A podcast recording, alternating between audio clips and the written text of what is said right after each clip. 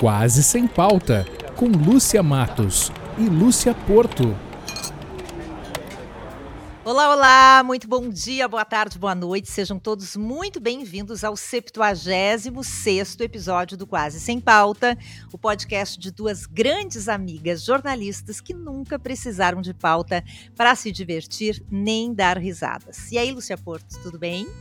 Tudo bem, Lúcia Matos. Nós estamos aqui chegando já no final do ano, né? Com as nossas roupas assim já estampadas, alegres, coloridas, né? Olha, tu vê que coisa bonita, né? E eu te pergunto, então é Natal. E o que você fez? Eu não fiz nada, eu comi, porque tu sabe que esse ano na minha casa, meus pais, graças, resolveram mudar uma tradição de, no caso deles... secular.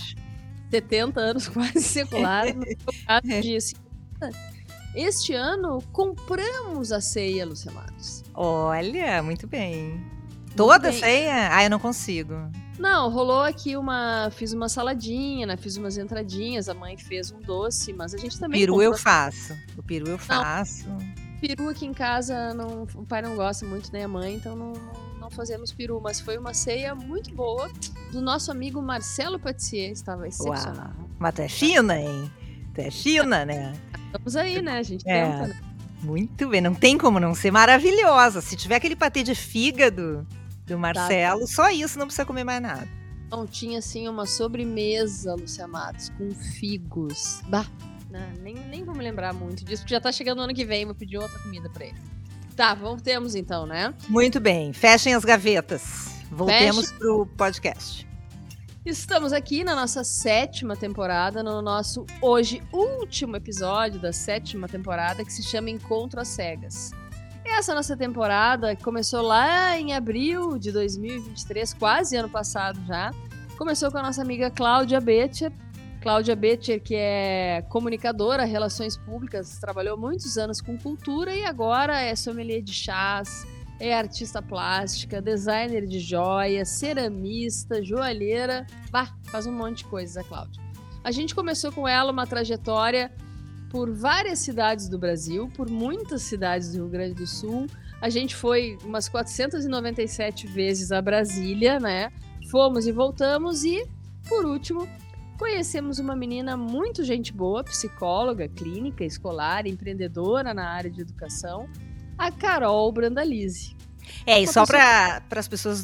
que não nos acompanharam, que estão nos acompanhando pela primeira vez, entenderem essa temporada, é assim, a gente entrevistou a Cláudia, porque a gente conhecia a Cláudia, ela era a nossa amiga, então ela foi a primeira dessa temporada, e cada um ia indicando o amigo para o próximo episódio. Então a gente, tirando a Cláudia, a gente sempre teve um encontro às cegas, né, Porto, porque a gente não conhecia...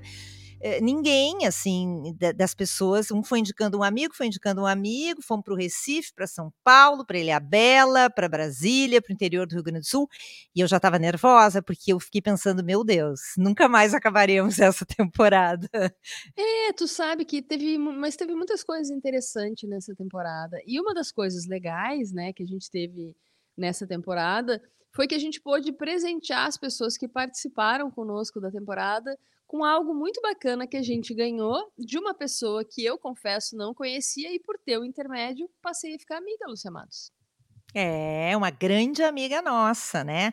A Lu Rec do Santo Aroma. Todos eles receberam o cheirinho do Quase Sem Pauta, alguns com algum atraso, né? Porque a Lúcia Porto era responsável por mandar e ela botava a culpa nos Correios, mas todos receberam o cheirinho do Quase Sem Pauta. Correios atrasou muito para chegar, mas a nossa convidada de hoje eu sei que já recebeu e adorou, Lúcia Matos. Pois é, todos receberam um cheirinho do Quase Sem Pauta. Essa temporada fala de amizade e tem o importante apoio da nossa querida, talentosa amiga Lu Rec, da Santo Aroma de Gramado, que criou para a gente um aroma de ambientes personalizado, que é esse aí, que a Lúcia Porto está...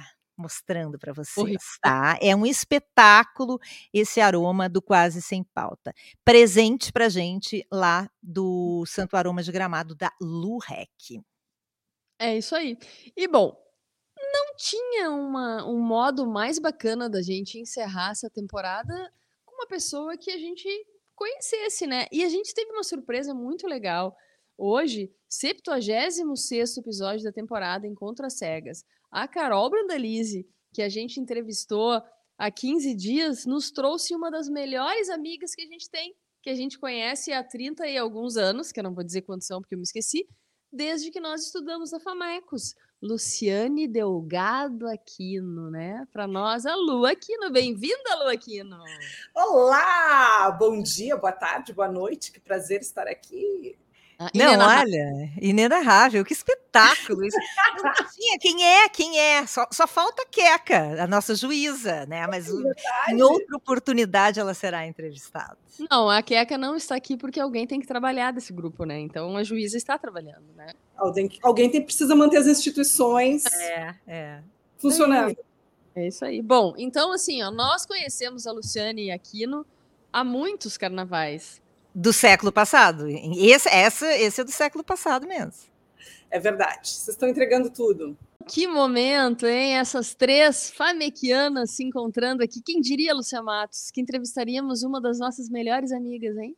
É, eu só sei que está começando. Agora eu não sei que horas vai acabar, porque é uma amizade de... Quantos anos? 30 e blá, blá, blá. 2, né? E 3. Vocês insistem em fazer conta? Que coisa! É, porque a Lúcia Matos, ela é de humanas, mas ela sempre quer dizer que ela sabe fazer contas e ela sempre se perde nos números, mas isso... Eu não sei fazer contas. Isso faz parte. Bom... Tá, vamos lá. Nós conhecemos a Lu... 88. Oi? A gente se conheceu em 88. Vamos falar... 35 anos, então. Que momento. Vamos deixar o pessoal fazer as contas. A gente se conheceu em 88. Já fiz as contas. Fazer uma festa, né? Pois é, né? Não vamos esperar 2028, né? Vamos fazer... Então, antes da festa começar, eu vou apresentar a Luciane Aquino, porque só nós conhecemos ela, né? É. Nós não. Ela é uma mulher do mundo, mas talvez nem todos os nossos ouvintes. Então, tá bem. Luciane Aquino, essa charmosa... Bodas de Coral é o nome dado para a celebração de 35 anos de casamento, né? Nós somos amigas, é tipo um casamento. Então, nós vamos fazer uma festa de bodas de coral. A Lúcia Matos sempre diz que eu perco o critério e perco o fio da meada, mas hoje ela está fazendo uma salada, então vamos lá, xará. Eu estou ansiosa. Luciane Aquino é jornalista, como nós, ex-famequiana, como eu, colorada, né? Pós-graduada em comunicação digital pela Universidade Pompeu Fabra e em jornalismo pela Universidade Autônoma de Barcelona. A Lu foi repórter em Porto Alegre, trabalhou em 427.000 setores da Zero Hora, também em Brasília. Foi repórter também em Barcelona.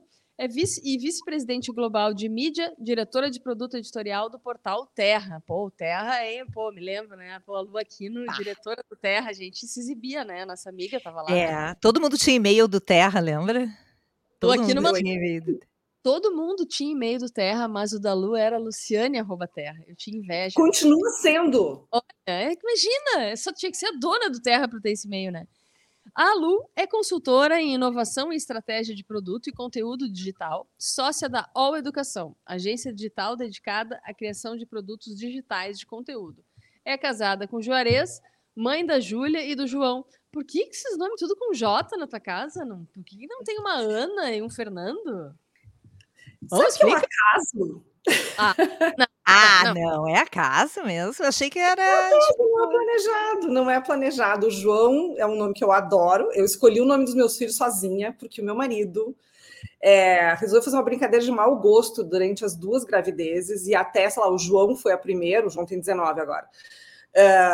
Eu já estava com 7 meses de gravidez e tá, Juarez, agora vamos sentar e falar sério, que nome a gente vai botar nessa criança? Não, já te falei, a gente vai botar o nome de Juvencio nele. Aí eu escolhi o nome, né? E eu sempre gostei muito de João só, né? Ele não é João nada, ele é João aqui no Jover. E depois a Júlia, porque o meu pai se chamava Júlio. E eu gosto de Júlia. Se fosse menina, eu não colocaria Júlia, eu não acho tão bonita assim, mas é por causa do meu pai que ela se chama Júlia. E foi a mesma coisa, ele queria botar o nome de Matilda. Tanto que não é brincadeira, quando o João nasceu, Um amigo nosso, querido, amado, o Beto Kfouri, que inclusive a gente perdeu aí na pandemia, o Beto faz uma falta enorme. O Beto foi, eu encarreguei o Beto de ir ao cartório junto com o Juarez para garantir que ele botasse o nome. Que a Júlia não se chamasse Matilda. É isso. Exatamente. Mas parece que o segundo nome dela é Matilda, é Júlia Matilda. Não, é Júlia. É, não, Júlia. Mas a gente chama ele de Jotinhas. E pelo menos ele deixou tu escolher, porque o Meneghetti, a gente fez um sorteio do Valentim, porque cada um queria um nome. O Antônio queria que o irmão se chamasse Guilherme, eu queria que se chamasse Francisco, e o Meneghetti queria que se chamasse Valentim. E aí a gente fez um sorteio e ele botou os três papéis com Valentim. Adivinha? Ah! O Valentim já sabia disso, né? Ele não tá sabendo agora. Não, já sabia. Leonardo Meneghetti sempre surpreendendo. É, hein? Sempre surpreendendo. Uhum. Vamos lá, então. Faz uma pergunta para ela pra gente começar esse negócio que já começou. Tá, é assim, ó. A única pergunta certa desse podcast que não sabemos onde acabará. Por que tu acha que a Carol Brandalise te indicou para esse encontro às cegas com a gente? A Carol é uma pessoa super importante no histórico dos meus filhos, né? Falou aí de quem a Carol é. Carol é uma psicóloga que atua, inclusive, em escola, brilhante, maravilhosa, e ela tem, assim, a gente tem uma memória afetiva incrível da participação da Carol na vida do João e da Júlia, que os dois estudaram no Província. A Júlia, aliás, ainda está no Província, ela se forma no ensino médio no ano que vem. E, nossa, meu Deus do céu, ela já vai fazer 18 ano que vem, vai terminar o ensino médio. Ai, os dois vão estar na faculdade. Ai, meu Deus do céu, e vocês fazendo conta do século passado.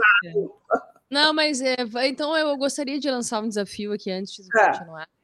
Quem será a avó primeiro, Lúcia Matos ou Luciane Aquino? Está lançado... Esse programa tinha que ter o patrocínio, assim, de, sei lá, do The Skinny, alguma coisa, né? É gavetas e gavetas e gavetas. Ou se abrindo, né? Vengança de Calina. Tudo bem, mas eu lancei o desafio, ninguém vai se escalar, quem vai ser a primeira? Eu não vou me escalar, não. Do jeito que o mundo anda e que os adolescentes andam, que a adolescência vai até os 40 anos, nós não vamos ser avó tão cedo, né, Lu? Eu não sei o que os teus falam, Lúcia, mas assim, os meus não são muito entusiasmados com a ideia, né? Olha, se sair de casa até os 30 para morar sozinho, eu já estou comemorando, já estou feliz da vida independente. Eu vou votar e eu jogo as minhas fichas que até o final de 2025, no máximo, Lúcia Matos será avó. Ah, não faz. Tem uma teoria por trás ou é só bruxaria mesmo? Não, tem assim elucubrações que um dia com uma taça de vinho eu divago. Vamos voltar para a pauta, Luciana. Tá, vamos voltar para a pauta, que não tem pauta nenhuma. Tá, então a Carol... Tá, volta aí. A minha resposta, tá? Então, assim, ó, a ligação entre Carol e Lu é, sem dúvida nenhuma, essa ligação afetiva. Vocês sabem que quem faz bem para os filhos da gente tem um lugar muito especial no coração da gente sempre, né? E na memória, e na relevância, e no agradecimento. Obrigada, Carol. Mas aí na bruxaria, o porquê ela indicou é porque a gente tinha que fazer esse último episódio junto, né? Essa é a razão. Ai, que maravilha. Mas é por isso, né? Obrigada, Carol. Foi ótimo. Obrigada, Carol. Olha, demais terminar essa temporada com a Lu. Eu vou fazer a segunda pergunta, tá, Lúcia Porto? Não me incomoda, tá? É porque assim, ó, o pessoal que está nos acompanhando, nós somos amigas há 35 anos. A gente se conheceu na Famecos, que é a Faculdade dos Meios de Comunicação Social, PUC, Rio Grande do Sul, as três cursando Comunicação Social. Prédio 7. Prédio 7. Quando eu entrei, eu tinha 17, né? A Lúcia Porto também, né? A Lu também um pouquinho, acho que um ano a mais, né, Lu? Acho que eu fiz, peraí, agora eu preciso fazer conta. Tá, não, isso aí é detalhe. Eu entrei com 18. Tá, éramos três gurias, né, assim, iludidas com uma série de coisas da vida muito diferentes e que se conheceram, viraram muito amigas, cada uma com as suas características, suas peculiaridades. Fizemos o curso juntas e ao longo desse tempo todo, depois de sair da faculdade, nos momentos que a gente se encontrou muito, momentos que a gente se encontrou menos, mas sempre tentando e sempre tendo uma relação que às vezes não precisava ser presencial, mas sempre uma torcendo pela outra, né? E eu preciso dizer que a Lu Aquino era a mais séria, a mais... Era assim, era meio assim, né? Meio ídolo, né, Lúcia Porto? Porque ela era, assim, mais madura. Ela morava sozinha, né, Lu? Tu morava sozinha? Mas era assim, né? A gente se achava assim, né? Meio... Ela era assim mais, né, Lúcia Porto? E ela ia bem naquelas aulas, assim, tipo, sociologia, sabe? Umas aulas com a professora Krista Berger, sabe? Assim, uma coisa... Francisco Ruth. E aí... Então nem ia bem, não, hein? Mas aí o que aconteceu? Isso se consolidou, porque a Lu Aquino, enquanto a gente saiu da faculdade, assim, né? Uma foi para jornal, a outra foi para a rádio, a outra foi para a TV, né? A Queca foi para ser juíza. A Lu Aquino foi para o mundo, assim, era um mundo que não existia para nós, que é o mundo digital, né? Não, mundo digital corporativo, né? Como impressionante. Bem... E ninguém. A Lua que mandava, eu não diria que ela mandava no Terra, ela diria que aqui ela mandava quase na terra do Rio Grande do Sul, né? Porque a Lua Aquino, era a Lua Aquino. Nem se falava nisso, gente. Na faculdade, a nossa faculdade foi com máquina de escrever. Então, Lu, eu quero que tu conte, assim, resumidamente, um pouco da tua história a partir do momento, assim, da faculdade e de que tu saiu da faculdade. Como é que tu foi parar nesse mundo que era muito novo, assim, que ninguém falava nisso ainda por aqui? Tu não vai fazer a pergunta, como é que tu foi parar na Terra? Essa pergunta. Vamos lá, Lu Aquino. Gavetas toda skinny.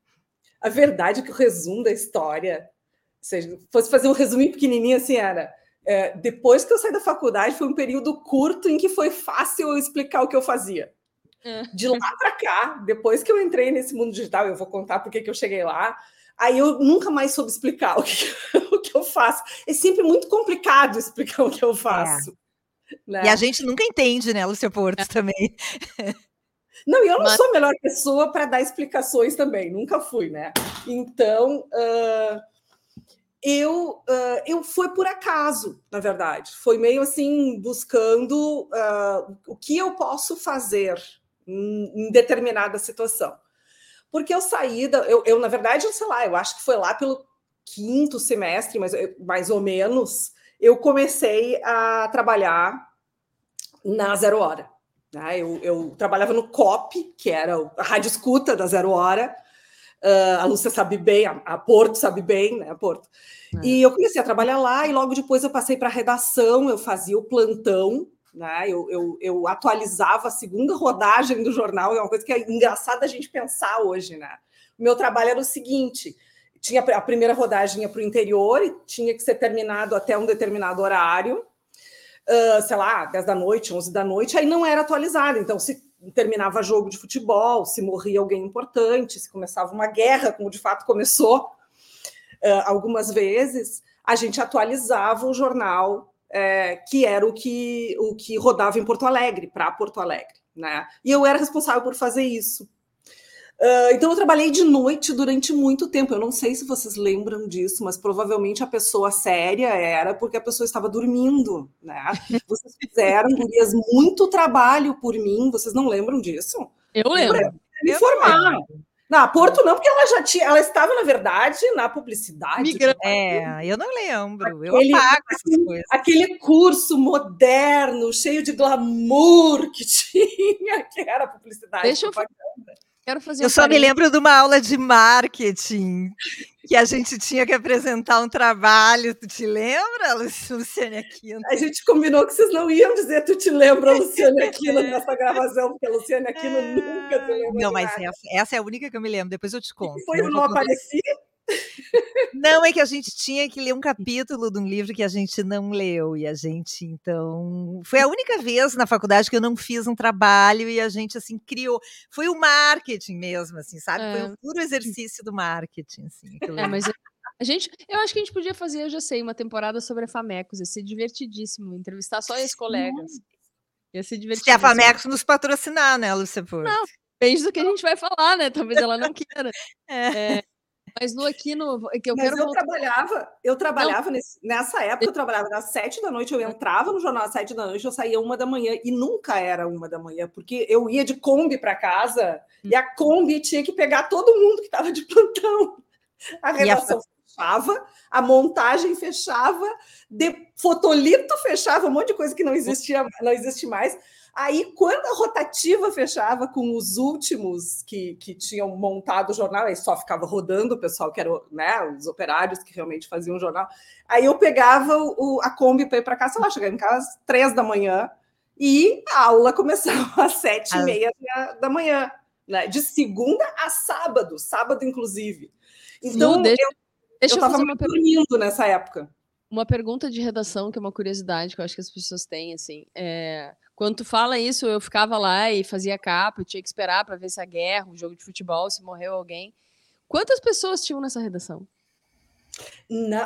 Tinha umas... Na redação em si ficava um plantonista de cada editoria importante, então Não era só tu, era mais de um. Não era só eu, ficavam umas 4 ou 5 pessoas, das editorias importantes tinha plantão, economia, por exemplo, né, que eu não era capacitada para fazer algumas coisas de economia, né, eu tinha 19 anos, 20 anos, sei lá. Aí tinha montagem, tinha plantonista e o fotolito também, né? Que então 4 ou 5.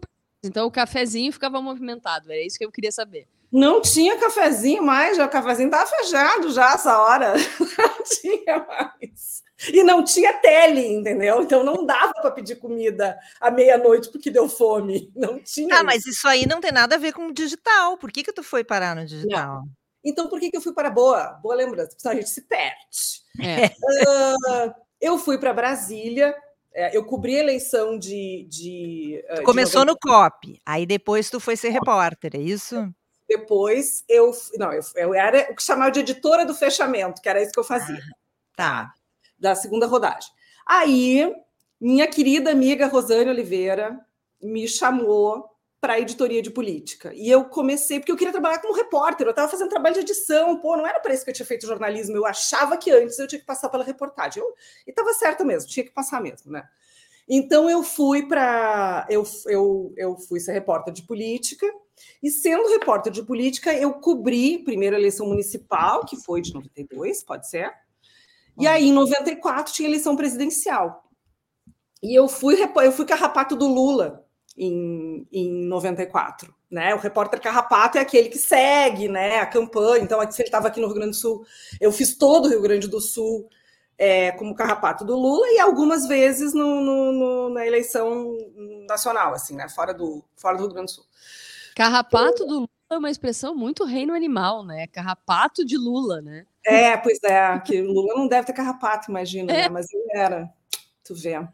E aí o Fernando Henrique foi eleito e eu fui convidada para cobrir governo Fernando Henrique, então ir para Brasília. Eu fui para a sucursal de Brasília e eu era setorista da presidência da República. Mas nesse momento... Virei carrapato do Fernando Henrique. Nesse momento, tu foi para a reportagem porque a Rosane Oliveira te chamou. Tu queria fazer política ou era o que tinha? Não, eu queria. E eu queria ser Eliane Cantanhede, eu queria ser a Cristiana Lobo, eu queria, sabe, essas mulheres que viraram grandes comentaristas e tal, não sei o quê. Eu fiquei em Brasília 2 anos, inclusive, assim, né, muitas delas eu tive muita proximidade, não amizade, porque hoje a gente não mantém, assim, mas a gente convivia muito e tudo. E eu fui me desagradando daquilo, comecei a achar que não era o que eu queria fazer pro resto da vida, assim, né? Foi uma experiência muito bacana. E nesse meio tempo o Juarez se mudou para Brasília, né? Aí tu já namorava o Juarez? Ah, não. Eu conheci o Juarez aqui em Porto Alegre, aí depois a gente tinha um rolo, depois a gente tinha meio que um namoro. Aí eu fui para Brasília e aí a gente parou, ele foi para lá morar comigo. Aí virou um negócio oficial, real oficial, assim. Um dia eu brinco com ele, né? Um dia eu abri a porta e ele tava com a mala. E, aliás, tem uma história muito boa dessa história aí. E o Juarez foi para lá, e o Juarez, meu marido está aposentado hoje, mas era procurador da Assembleia, enfim, um cara muito estudioso, constitucionalista, enfim. E ele queria ir fazer um doutorado em Barcelona, e ele foi aceito no doutorado em Barcelona. E eu já não estava mais gostando do meu... o futuro que eu enxergava em Brasília, eu não gostava mais dele, né? Sim. Eu não curtia mais aquilo. E, inclusive, aconteceu nesse processo uma coisa muito, muito engraçada, que eu não sei se eu já contei para vocês, que eu fui contratada e descontratada para trabalhar na Veja. Eu já contei essa história para vocês. Não. É uma história ótima. Na época foi horrível, mas... Eu fui sondada para ir trabalhar na Veja como repórter política. A gente está falando assim de uma época da Veja que era pós-Collor de Mello, né? O auge do jornalismo investigativo. A gente estava com aquele monte de gente super bacana trabalhando na Folha, no Jornal do Brasil, que eram repórteres assim incríveis, maravilhosos, e o jornalismo investigativo muito, muito, muito importante e brilhando muito, com muita grana para isso, né? Quando a gente escrevia, né? Tinha bastante espaço para escrever, as pessoas gostavam de ler, né? Era bom. E dinheiro também, porque jornalismo custa caro, né? Qualquer tipo de jornalismo custa caro. A gente não tem hoje porque nenhuma empresa tem mais dinheiro para investir em jornalismo, ele não se paga, né? Isso é um problema social que a gente está enfrentando bem grande. E eu fui sondada e contratada para ser repórter da Veja, me despedi da redação, fizeram festa de despedida para mim na sucursal da RBS. Fui xingada pelo diretor de redação da Zero Hora aqui, que estava em férias quando eu saí. Ele me ligou, me disse: como é que tu faz uma coisa dessas comigo? Sem falar, porque tu estava em férias, por que tu não me ligou? Né? Enfim, já estava. Foi assim, de dramático o negócio, despedida e tal. Chegou o primeiro dia, ou na véspera de eu começar a trabalhar, o diretor da rede, da sucursal, que tinha me contratado, e eu tinha sido entrevistada pelo diretor da Veja, né? Foi a Brasília e a gente fez um jantar e tal, não sei o quê. Me liga e diz assim: olha só, mudança de planos. Tinha rolado uma mudança na redação e eu fui descontratada. Eu não acredito. Juro. E o cara te disse isso assim na tua cara, depois de tu ter pedido demissão. Tu tá de brincadeira comigo. Do diretor da sucursal não foi culpa dele. Mas... Lu, isso é surreal, Lu. Isso é surreal. E eu fui pedir o meu emprego de volta para Mariângela Amor. Mariângela, olha só. Voltei, fui aceita de volta, gente. Sério? Olha como tu era boa. Aqui, trabalhando. Imagina a minha cara de pau. Que horror. E Lu, nesse meio tempo, o chefe que estava de férias voltou de férias ou nem deu tempo dele voltar? Não, ele já tinha voltado de férias. É que eu aceitei quando, né? Enquanto ele estava em férias. Sim, né? Não, ele nem falou nada, na verdade, a respeito desse assunto, mas a mensagem era clara, era viu bem feito. E aí tu voltou, eu pedi o emprego de volta, voltou, e quantos meses depois tu foi-te embora de novo? Alguns meses, porque aí o Juarez foi aceito no doutorado em Barcelona, e aí eu fui com ele, né? Sem saber o que eu ia fazer. Mas, enfim, bom, preciso, né? É a oportunidade, não estou gostando disso que está rolando aqui. Eu adorava fazer reportagem, gostava muito disso, mas não queria mais ficar lá e fazer e cobrir Brasília, assim, não era mais. Já eu acho que foi um ciclo que começou, teve o seu auge, acho que foi super bom, acho que eu fiz bem e tudo, mas terminou. E eu, honestamente, guria, se eu pudesse, assim, fazer o planejamento ideal da minha vida, eu teria voltado para a redação aqui em Porto Alegre, ou em outro lugar, ou em outro lugar, e teria continuado trabalhando em redação, né? Redação, para mim, até hoje, é o lugar mais bacana que eu já trabalhei. Não existe mais aquela redação em que a gente trabalhou, né? Não existe mais. Né? Então, não, que bom que a gente não pode ficar, ai, por que que eu não fiz isso a vida inteira? Não, porque há 10 anos acabou, há 15 anos acabou, né? E então eu fui para Barcelona para pensar na vida. E eu pensei na vida fazendo essas duas pós-graduações ali aí que vocês falaram. E a internet estava começando naquela época. E o Juarez precisava voltar para Porto Alegre depois, porque ele era procurador da Assembleia. Ele tinha ido para Brasília para cumprir uma missão específica.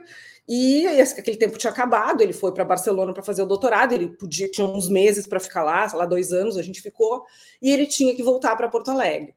E eu, o que eu vou fazer em Porto Alegre?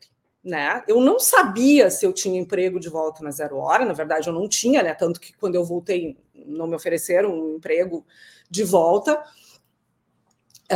que foi em 99, era um momento ali que não, né? Não era o caso. E quando eu estava em Barcelona, internet, eu acho que tem coisas rolando aí, pode ser que esse negócio de internet tenha futuro, quem sabe, né? E eu fiz uma das especializações, eu fui fazer as cadeiras do doutorado em comunicação, que eu nunca terminei, por isso que eu tenho essa pós-graduação na Autônoma de Barcelona. Na verdade, todo mundo que faz todas as cadeiras, 2 anos, né, de créditos lá, ganha esse diploma. E o da Pompeu Fabra que eu fui fazer era comunicação comunicação digital. O que era comunicação digital naquela época? Na verdade, era um curso para a gente aprender a fazer conteúdo em CD-ROM. Era isso. CD-ROM. Explica o que é CD-ROM para as pessoas, por favor. Mas a gente pega um e mostra aqui. Pega um. Parecido com um CD que toca música, ele na verdade é igualzinho, mas ele tem uma capacidade maior de armazenamento de dados, e naquela época era um must, assim, o auge do desenvolvimento tecnológico de conteúdo era um CD que tu ia no Louvre e comprava um CD, e aí tinha, sei lá, as 100 obras do Louvre, eram umas fotografias com os textinhos e uma animação, assim, meio ridícula e muito baixa resolução. Isso era o CD-ROM, né? Nossa. Eu fiz um curso que era com o a gente... CD-ROM, peraí, o CD-ROM era um primo do disquete que era um tetaraneto do iCloud, é isso? Mais ou menos. Não exatamente nessa ordem, mas é por parentes. Aí. São parentes, exatamente. E então, claro, a gente trazia, né, aquele, sei lá, viajava, trazia, né, tinha sempre, todo mundo teve um parente, um amigo que a gente invejava, que trouxe o CD-ROM, né, do Louvre. No nosso caso, a gente tinha uma amiga que a gente invejava, porque ela foi estudar em Barcelona. Que ela inventou o CD-ROM. Foi estudar em Barcelona. E aí, quando eu voltei, foi em 99, eu voltei para Porto Alegre. Mas o choque cultural da pessoa, né? Voltando com pós-graduação em comunicação digital, voltando para Porto Alegre. E aí, agora eu vou fazer o quê? Aí ela foi tomar um chimarrão no Parcão, Lúcia Matos, isso aí. Olha só, eu acho que o quebra-cabeça se encaixou, porque eu fui trabalhar com uma entidade para fazer uma revista digital, que tinha naquela época, né? Vocês lembram? Revista digital? Aquele conceito assim, né, de passar revista para o digital, que é um negócio que hoje não faz sentido nenhum. Né? Então, fui fazer uma revista digital durante uns 3 meses. E em julho daquele ano, a Telefônica da Espanha... Então, olha só a minha sorte. Era uma empresa espanhola, com gente que falava espanhol, não sei o quê. Eu estava vindo de lá. Comprou... O ZAS, que era um portal muito importante, né, que tinha naquela época, que era um portal, né, para o pessoal que é desse século e não do século passado, que nem a gente. O portal... Não é aquilo do Stranger Things, entendeu? Meu Deus. Aqui, ó, só um pouquinho, peraí, pessoal, uma questão de ordem aqui, ó. Não entra em outra polêmica, porque nós já estamos falando quase 40 minutos. Olha essas gavetas. Vamos editar esse programa aí, Lúcia Matos. Tá bom, então não vou explicar o que é portal. O povo que pesquisa no Google. No Google. Portal tem no Google, então, isso aí. Então, o ZAS foi comprado pela Telefônica de Espanha para integrar uma rede de portais no mundo que eles criaram, que chamava Terra, né? E a Sandra Pesses, que tinha, inclusive, trabalhado na Zero Hora, né? A gente não foi contemporânea, mas a Porto foi contemporânea dela na Zero Hora, né? Na economia. A Sandra me chamou, e o Luciano Ibas, que hoje mora nos Estados Unidos, me chamaram, que tinha sido meu colega, na Zero Hora, me chamaram para trabalhar primeiro no site de notícias, enfim. Aí eu fiquei lá, gente, 15, 16 anos, né? Até 2015, quando o Terra mudou de planos e deixou deixou esse conceito, né, de produzir conteúdo, etc. Então, mas eu fiquei lá todo esse tempo e fiz muitas coisas. E lá por 2004 eu deixei de ser jornalista completamente, eu deixei de estar relacionada com a redação do Terra, né? E passei a trabalhar com produto digital, que aí a gente entra naquele problema que é o explicar o que eu faço. Né? É isso aí. Então explica para nós, porque a gente também nunca sabe, né, Porto? Vamos dar um parênteses aqui, então. Luciane Delgado Aquino, hoje, 2023, explique, por gentileza, para as pessoas que não sabem o que são produtos digitais e como tu ganha vida, por favor. Olha, isso aqui é um produto físico, certo? Para a gente aceder ao mundo digital. Mas tem uma pessoa, ou muitas pessoas, na verdade, que pensam como é que isso aqui tem que ser. Né? Não tem nenhum que fica aí dentro, nem que mora aí dentro, não tem. Como é que vai vender? Para não ficar confuso, sei lá, o ar-condicionado, né? Alguém pensa para quem é que vai comprar isso aqui, que preço vai pagar, para que ele serve, que features, né, que a gente chama, ele vai ter, né? O que ele vai fazer? Vai ter quente, frio, é só quente, é só frio? Qual é a temperatura? Isso é a pessoa que pensa produto, né? Isso é pensar um produto. É só transportar isso para o digital, né? Então, hoje, o que eu faço, né? Eu tenho uma agência que cria cursos online. É pensar o curso, né? Junto com o expert lá, que é a pessoa que entende do conteúdo e que, na verdade, dá o curso, né? O professor. É o professor, boa. Então, é pensar com o professor lá, que a gente chama nesse mundo de expert, o que vai ter no curso, quantas horas vai ter, quantas aulas, como é que a gente vai dividir, gravar, legendar, em que plataforma tu sobe, por quanto tu vende, onde é que a gente vai vender isso, fazer publicidade, marketing, pós-venda, enfim. E cursos de todos os assuntos, de todas as áreas, ou tem foco em alguma coisa específica? Eu estou me focando bastante, junto com a Andréa Tavares, que é minha sócia na Educação, a gente está se focando muito em produtos para mulheres 45+. Por uma questão de afinidade, porque tem pouca gente que se dedica a esse público, porque é legal, é gostoso de fazer, né? Eu fico pensando assim, se eu fosse trabalhar com um produto chato, um assunto que eu não gosto. Chip, né? Aula de engenharia, sei lá, eletromecânica. Mas poderia fazer. Isso foi a inovação foi algo que entrou na tua vida, então, de uma forma muito natural, assim, né? Coisas que, por exemplo, nós que estávamos aqui, né? Eu e a Matos, trabalhando, cada uma numa redação. A Matos há muito tempo na Bandeirantes, eu lá passei pela Zero Hora, mais pela TVE, sei lá, depois comecei a trabalhar com assessoria. A gente trabalhava com jornalismo como a gente estava acostumada e como era até então, que foi só voltando no tempo e dizendo que há 15 anos uma redação não existe como ela era, mais ou menos, isso a gente está falando um pouquinho mais do que esse tempo, né?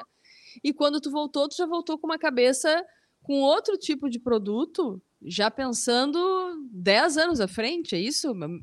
Foi isso que aconteceu, mais ou menos? Te trouxe uma revolução, essa estada lá?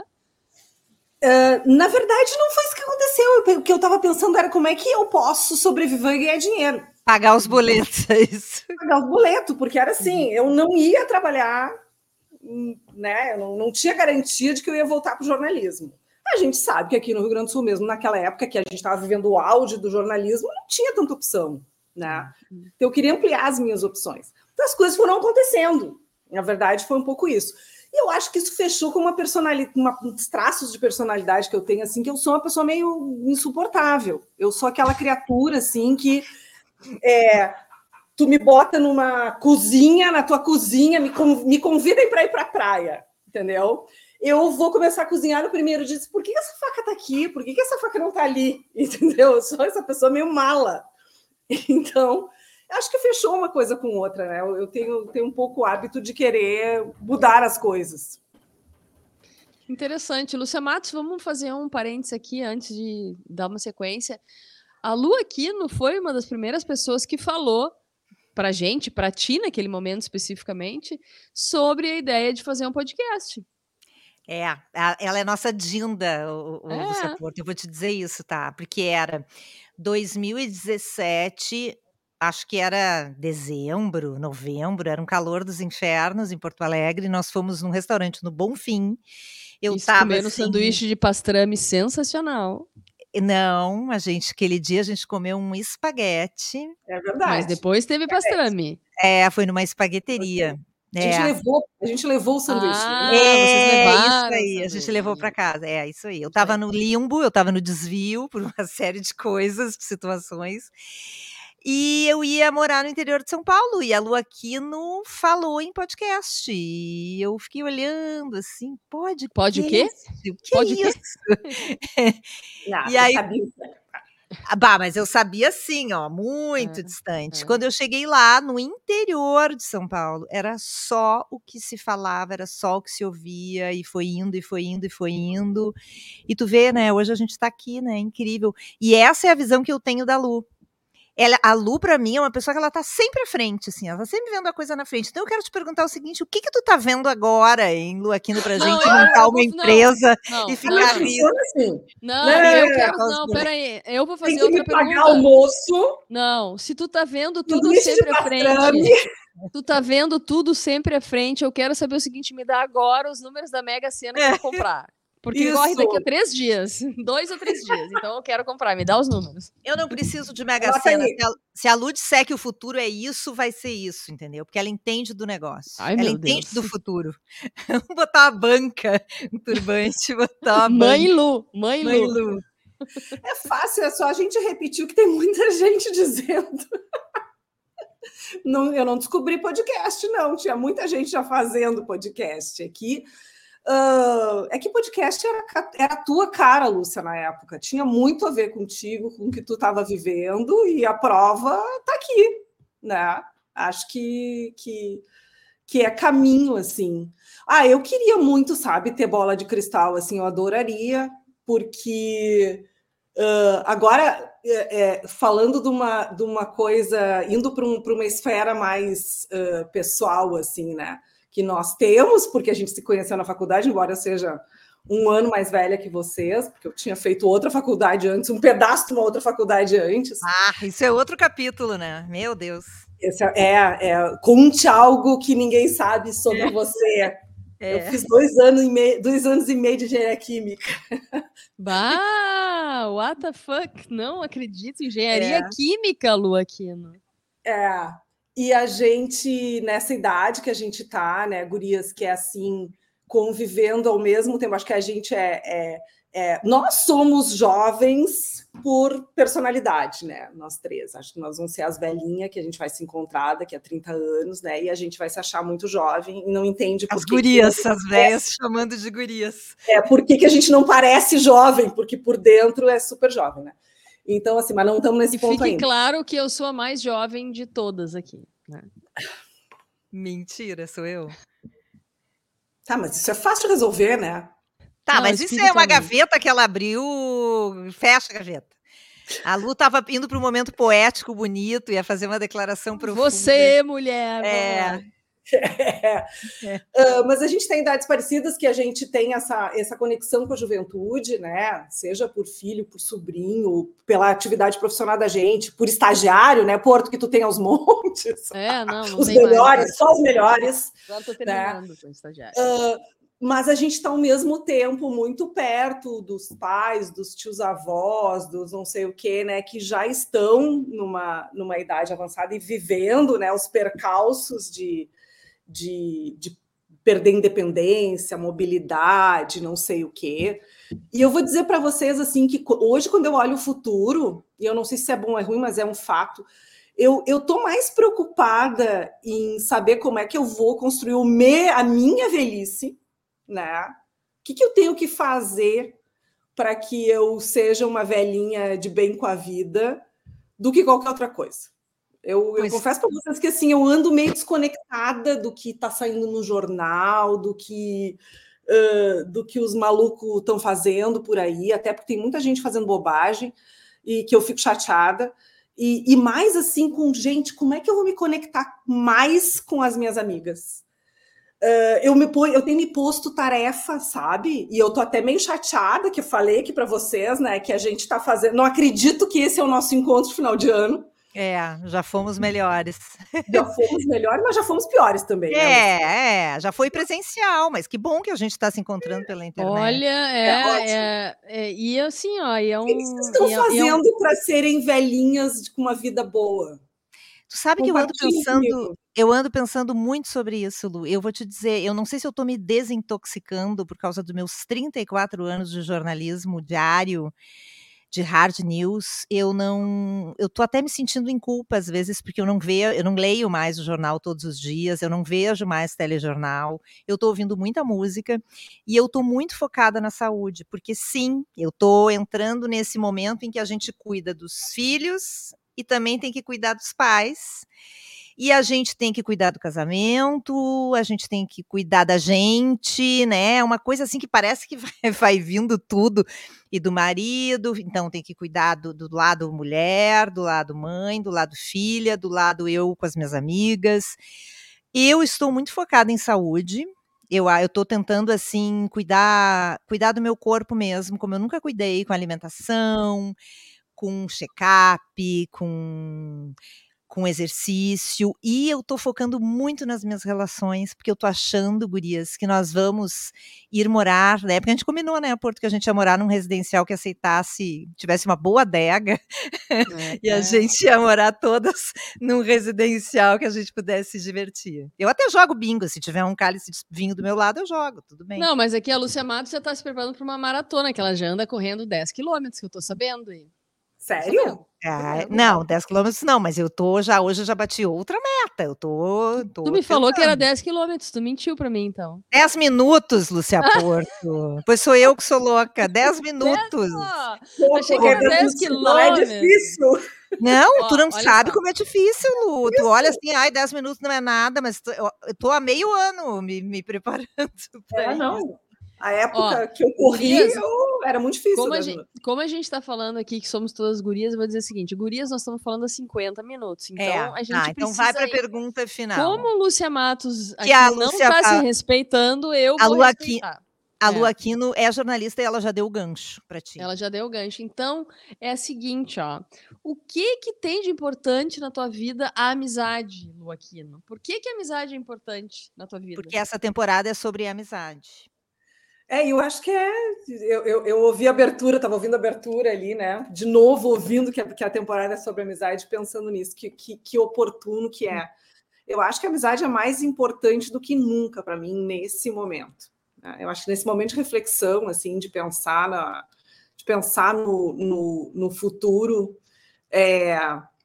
e no hoje, no presente também, né? Como é importante, eu acho que eu nunca dei tanta importância para a amizade com outras mulheres como eu dou hoje. Tá meio na moda, né? Falar desse assunto, mas eu acho que não é à toa que tá na moda. Eu sempre tive amigos, sempre tive turma, eu nunca tive muita, eu sou uma pessoa que fala pouco, né, na verdade, não parece, tá, gente, quem não me conhece, eu falei um monte aqui hoje, mas é verdade, né, gurias, eu não sou muito faladeira, assim, eu não falo sem parar, eu ouço bastante, mas eu sempre tive muitos amigos, mas eu acho que eu nunca dei tanta importância como eu dou hoje. E eu nunca tive tanto medo de não ter como eu tenho hoje, né? Porque eu tenho certeza de que ao longo da vida da gente é o que faz diferença, e mais ainda quando a gente é mais velha, né? Nós, mulheres, ficamos mais velhas, eu acho que é de extrema importância, porque tem algumas coisas que só a gente entende, tem algumas coisas que... Só a gente é capaz de dar apoio, aquele apoio que não é para dar conselho, aquele apoio que não é para dizer o que é para fazer, aquele apoio que é para dizer assim, olha, vem aqui que a gente vai tomar um vinho juntos, se for o caso, Se der porcaria, a gente vai resolver e vai passar, né? Então, acho muito, muito, muito importante. Eu não sei se... Já comentei com vocês da Larissa Magriço, que é gaúcha também, que é, sei lá, 10, 15 anos mais jovem que a gente, né? Elas criaram uma plataforma muito bacana, né? Assim, uma Lúcidas. As Lúcidas. Vocês sabem, né, por quê? Eu falei para vocês por quê que é Lúcidas. Porque a história de uma tia dela, eu acho, que chegou foi morar num residencial geriátrico esse, onde a Porto quer tomar vinho com a Matos, e viu uma amiga que estava de costas, alguma coisa desse gênero, e chegou nela, e a primeira coisa que ela perguntou foi: "Tu tá lúcida?" Que, pelo amor de Deus, eu preciso de uma amiga lúcida. A coisa é importante, o resto. Lu, tá lúcida. Tu fez assim, ó, um relato bem, bem bonito, né? E bem emocionante, assim, dessa necessidade, dessa proximidade que a gente tem que ter, né? Mas como é que tu acha que a gente consegue cultivar isso, né? Porque a gente está com um exemplo aqui prático nosso, que a gente se conhece há 35 anos, que a gente estava falando. Mas em alguns momentos a gente não teve muito tempo juntas, em momentos a gente teve bem separadas, teve momentos que a gente não queria se ver, porque a gente briga, porque sempre brigou, e as pessoas brigam e depois voltam, né? Como a gente falou, como casamentos, né? Mas como a gente faz, né? Já assim, encaminhando aqui para o final, para deixar uma mensagem bonita, né? Já que a gente está chegando no final do ano, como é que a gente cultiva as amizades, Lu? Bah, não tem inovação nisso, né? É praticando, não tem... É praticando, mais do que nunca, assim. Eu vou me educando, eu tô aprendendo isso, né? Porque eu acho que a gente, quando a gente tá com a vida muito cheia, quando tem 30 anos e a vida tá muito cheia de muita coisa, inclusive de muitos amigos, as coisas vão acontecendo, né? E agora, sim, eu tenho realmente... tentado, olha, fulana, faz 2 meses que eu não vejo, nem que seja um WhatsApp eu tenho que mandar, tá tudo bem aí, né? Tentar não ser aquela coisa do vamos nos ver e a gente não se vê nunca, tipo, a gente vai falar daqui a pouco, né? Vamos nos ver. Sim, quando a gente terminar, desligar a gravação, e aí foi legal, pô, queria ter falado mais, porque é a sensação que eu tô agora, parece que passou 5 minutos, não 50. E aí a gente não se encontra nunca, né? E eu acho que é importante a gente fazer o esforço, praticar. Eu muitas vezes tenho preguiça de sair de casa, eu sou muito preguiçosa. E o que eu penso, assim, eu foco no depois eu vou ter ficado feliz, sabe, por ter feito. É o que eu, pessoalmente, é isso que eu faço, porque eu sou super preguiçosa. Então me puxem, tá? Não me xinguem. É o famoso temos que regar a plantinha, né? Exato! Bom, amamos. Lúcia Matos abriu mais uma gaveta. Fecha a gaveta. Agora eu vou fechar a gaveta, vou fechar o programa, né? Que é 57 minutos. Não fecha, não. Não, agora batendo todos os recordes de audiência, batendo todos os recordes de tempo, estourando. Não estoura nada, porque a gente não tem horário. Que espetáculo. Adivinha com quem? Com a nossa querida Lu Aquino. Ai, Lu, amamos te ter aqui, amamos terminar essa temporada sobre amizade contigo. Acho que foi super simbólico, acho que foi muito legal, e eu quero te dizer que eu também tô nessa, e assim, ó, eu tenho que dizer, eu amo vocês, tá? Vocês duas. O nosso amor é lindo, e mais a nossa juíza, e a nossa juíza também, tá? Eu amo ela, porque ela não tá aqui, mas eu amo ela. Eu amo ela, fica meio ruim, né, jornalista? Eu amo ela, não dá, né? Eu amo ela, Bela. Aqui não é um programa, é um podcast. Aqui pode. Eu a amo. Eu a amo. Eu amo ter, amo ter. Tá. Feliz ano novo, pessoal. Até a próxima temporada, que vai ser espetacular, né, Lúcia Matos? Quando a gente volta, não sabemos, mas será espetacular. Voltaremos na próxima temporada, né, Lúcia Porto? Que coisa inteligente. Então, eu vou dizer uma coisa muito séria. E agora nós temos uma consultora Nós temos uma consultora. Com pós-graduação. Mas não é esse o ponto. Agora a gente tem uma consultora, mas não sei. Agora tu vai abrir outra gaveta, isso, tá? Vou sim. Eu sou numeróloga do programa, tu lembra, né? Eu sou numeróloga. Ano que vem, a que está chegando daqui a 2 dias, é 2024. Este é o número 8 para a temporada 8. Espetáculo. Olha aí. Isso é um sinal, hein? E 8 é o número do infinito. Tá, chega, acabou.